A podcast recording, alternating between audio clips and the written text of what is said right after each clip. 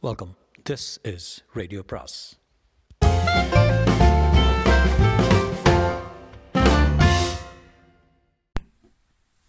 அனைவருக்கும் அன்பு வணக்கம். சுஜாதாவின் என் இனிய இயந்திரா அத்தியாயம் முப்பத்தி ஐந்து.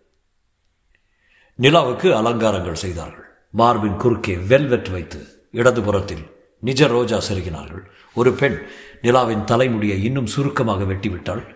கையில் அரசு முத்திரை பதித்த மோதிரம் அணிவித்தார்கள். கால்களில் அக்ரலிக் அணிவித்து இடுப்பில் தற்காப்பு சிறு பெட்டியை குறுக்கணியுடன் இணைத்தார்கள். ஜன்னலுக்கு வெளியே ஓயாத ஆரவாரம் கேட்டுக்கொண்டிருக்க ஜனங்கள் சாரி சாரியாக சுதந்திர சதுக்கத்தை நோக்கி சென்று கொண்டிருந்தார்கள். ஒவ்வொருவர் கையிலும் கொடி. ஒவ்வொரு கொடியிலும் நிலா ரவி மனோவின் மூன்று முகங்கள். இவர்கள் எல்லாம் மனிதர்கள் இல்லையா? சிந்தனா சக்தி செத்துவிட்டதா இவர்களை செலுத்துவது எது? எங்கே இருந்து இம்மாதிரி எல்லாவற்றையும் ஒப்புக்கொள்ளும் இயற்கை ஏற்பட்டது? பயத்தால் பேசாமல் இருக்கிறார்களா அல்லது மயக்கத்தாலா?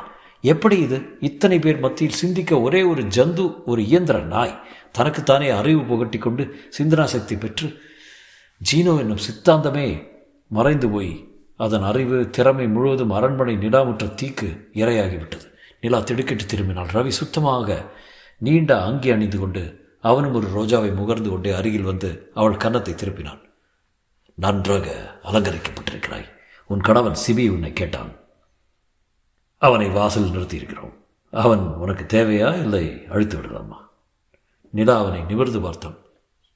எனக்கு என்ன செய்வது என்ன சொல்வது என்று ஒன்றுமே புரியவில்லை. இருபத்தி நான்கு மணி நேரத்துக்கு மிக குழப்பமான எண்ணங்கள். என்ன குழப்பம்? ஜீவாவின் வீழ்ச்சி உங்கள் எழுச்சி எல்லாமே குழப்பம்தான். எல்லாமே வா.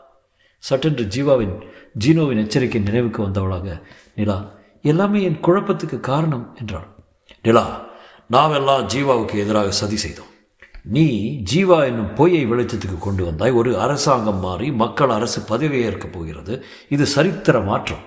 இதன் நிகழ்காலத்தில் நாம் இருப்பதால குழப்பம். இதுவே அறுபது ஆண்டுகளுக்கு பின் ஜீவா என்னும் லேசர் பிம்பத்தை வைத்துக்கொண்டு சிலர் அரசாண்டார்கள். அதை குடிமக்களின் எழுச்சி புரட்சி முறியடித்து குடியரசு நிலவிட மக்களின் பிரதிநிதியாக நிலா என்னும் பெண் தலைவியாக தேர்ந்தெடுக்கப்பட்டால் அவ்வளவுதான் சரித்திரம்.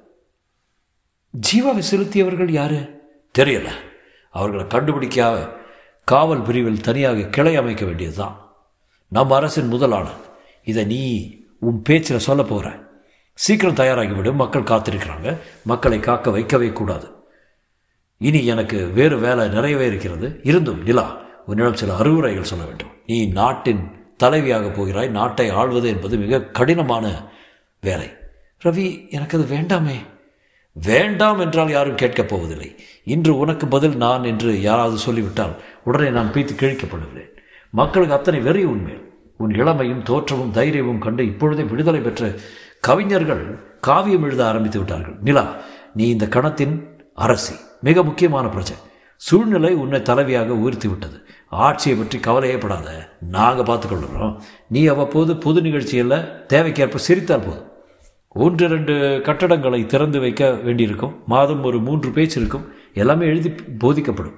மற்றவற்றை பின்னணி குழு அமைத்து நாங்கள் பார்த்துக்கொள்கிறோம். எக்காரணத்தை கொண்டும் இந்த எல்லைகளை மீறிவிடாதே. எல்லா சௌகரியமும் கொடுக்கிறோம். சிபிஐ திரும்ப அழைத்துக்கொள் வேண்டுமென்றால் நல்ல வலுவுள்ள அழகார அழகான வேறொரு இளைஞனை அனுப்பி வைக்கிறோம். இன்பமாக இயல்பாக இரு. எல்லை மட்டும் மீறாதே. அவன் அந்த ரோஜாவை முகர்ந்து கொண்டே வெளியே செல்ல நிலா வெறுத்து பார்த்தான். எப்படி தப்பிக்க முடியும்? ஓடினால் எந்த மூலையில்? மூலையில் சரண் கிடைக்கும். ஒளிவதற்கு இடம் தேடக்கூட ஜீனோ இல்லையே. சிறைப்பட்ட ராணியாக என்ன செய்யப் போகிறேன்? மூன்று பகுதிகளான குரோமியம் சிந்தட்டிக் எல்லாம் இன்னும் புதிய மாடல் எலக்ட்ரானியா காரில் வெல்வெட் மேல் கால் வைத்துக்கொள்ள சீருடை சிப்பந்திகள் அருகருகே காருடன் ஒட்ட வைத்தது போல தத்தம் பேட்டரி வண்டிகளில் ஊர்ந்து செல்ல இருபுறமும் சாலையெங்கும் மக்களின் ஆர்வ முகங்கள் நிலா நிலா நிலா என்று கொடிகளை அசைத்து கொண்டு சிரிக்கிறார்கள். என்ன செய்து விட்டேன்? எப்படி இங்கே வந்து மாட்டிக்கொண்டு விட்டேன்? நிலா படிக்க வேண்டிய சொற்பொழிவு அவள் கையில் இருந்தது. பேசாமல் இருந்து விடலாமா? உடல்நிலை சரியில்லை என்று? இல்லை. பேச்சில் சதிகாரர்களை பற்றி குறிப்பிடலாமா? அதை அவர்கள் அனுமதிப்பார்களா? நிலா தீர்மானித்தான். என்னானாலும் சரி உண்மையை உடைத்து விடுவதுதான் முக்கியம். சொல்லிவிடலாம். இத்தனை கோடி மக்களை தொடர்ந்து ஏமாற்ற முடியாது. சொல்லிவிடலாம் சொல்லிவிடலாம். நிலா நிலா நிலா என்று வான் மேகங்களை தொடும் அளவுக்கு இறைச்சல் அதிகரிக்க நிலா மெல்ல அந்த மைதானத்தின் மேற்பகுதியில் இருந்த மேடைக்கு அழைத்து செல்லப்பட்டார். படபடப்பாக இருந்தது. கண்ணாடி கூடுக்குள் கூடுகளுக்கு பின்னும் அவளுக்காக நாற்காலி போட்டிருந்தது. அத்தோடு மேடையில் மூன்று நாற்காலிகள் மட்டுமே இருக்க. நிலாவின் ஒரு இருமரங்கிலும் ரவி மனோவும் வீட்டிருக்க ரவி எனக்கு பயமாக இருக்கிறது என்றான் கவலைப்படாத. எல்லா ஏற்பாடுகளும் செய்துவிட்டோம் பேச்சுக்களா பேச்சுக்கான காகிதத்தை எடுத்து வைத்துக் கொண்டான். ரவி அதை பறித்துக்கொண்டு இனி இது தேவையில்லை என்றான். ஏன் இஷ்டத்துக்கு பேசலாமா? இல்லை இல்லை இல்லை. அது முடியாது. மேடைக்கு சென்று ஏதாவது வாய் சேர்த்தால் போதும். முன்பே பதிவு செய்யப்பட்ட பேச்சு ஒலிபரக்கைகளின் மூலம் எந்த தடுமாற்றமும் இன்றி கருத்து செறிவுடன் வழிபடும் நீ பேசுவது போல பாவனை செய்தால் போதும். ரொம்ப முக்கியமாக பேச்சாதால உன்னை தன்னிச்சையாக பேச விட விருப்பம் விருப்பமில்லை. வாயசிப்பு பொருந்தாதை மக்கள் கவனிக்க மாட்டார்களா? அவர்கள் தூரத்தில் இருப்பதால் கண்டுகொள்ள முடியாது. போனிலா? இனி உன் எல்லா பேச்சுமே இவ்வகை தான் நிலா திடுக்கிட்டு மெல்லே மெல்ல முன்னே செல்ல கண்ணாடி தடுப்பு முன்னே வெற்றி வழி சற்று தூரத்தில் தான் மக்கள் அணி ஆரம்பித்தது. நிலா ஏதோ சொல்ல வாயெடுக்க மைதானம் முழுவதும் குரல் ஒலித்தது. ஏன் இனிய சக மக்களே! நிலா பிரமித்து நிறுத்த அந்த குரலும் நின்றது. இது என்னென்று எனக்கு புரியவில்லை என்று இவள் சொல்ல வெளியே எதிரொலியுடன் கூடிய குரல் உங்கள் அனைவருக்கும் வீர வணக்கங்கள் என்றது. ரவி ஏதாவது பேசிக்கிட்டே இரு. சிறிய பேச்சுகள் நீ பேசினால் தான் அது குரல் எழுப்பும். நிலா எது? என்றான் சிந்த்ரான் என்கிற புதிய கண்டுபிடிப்பு. உன் குரலை வாங்கிட்டு உன் குரலை அரசாங்க செய்தி சொற்பொழிவை சொல்லும் இயந்திரம் என்றான் ரவி மக்கள் கைதட்டினார்கள்.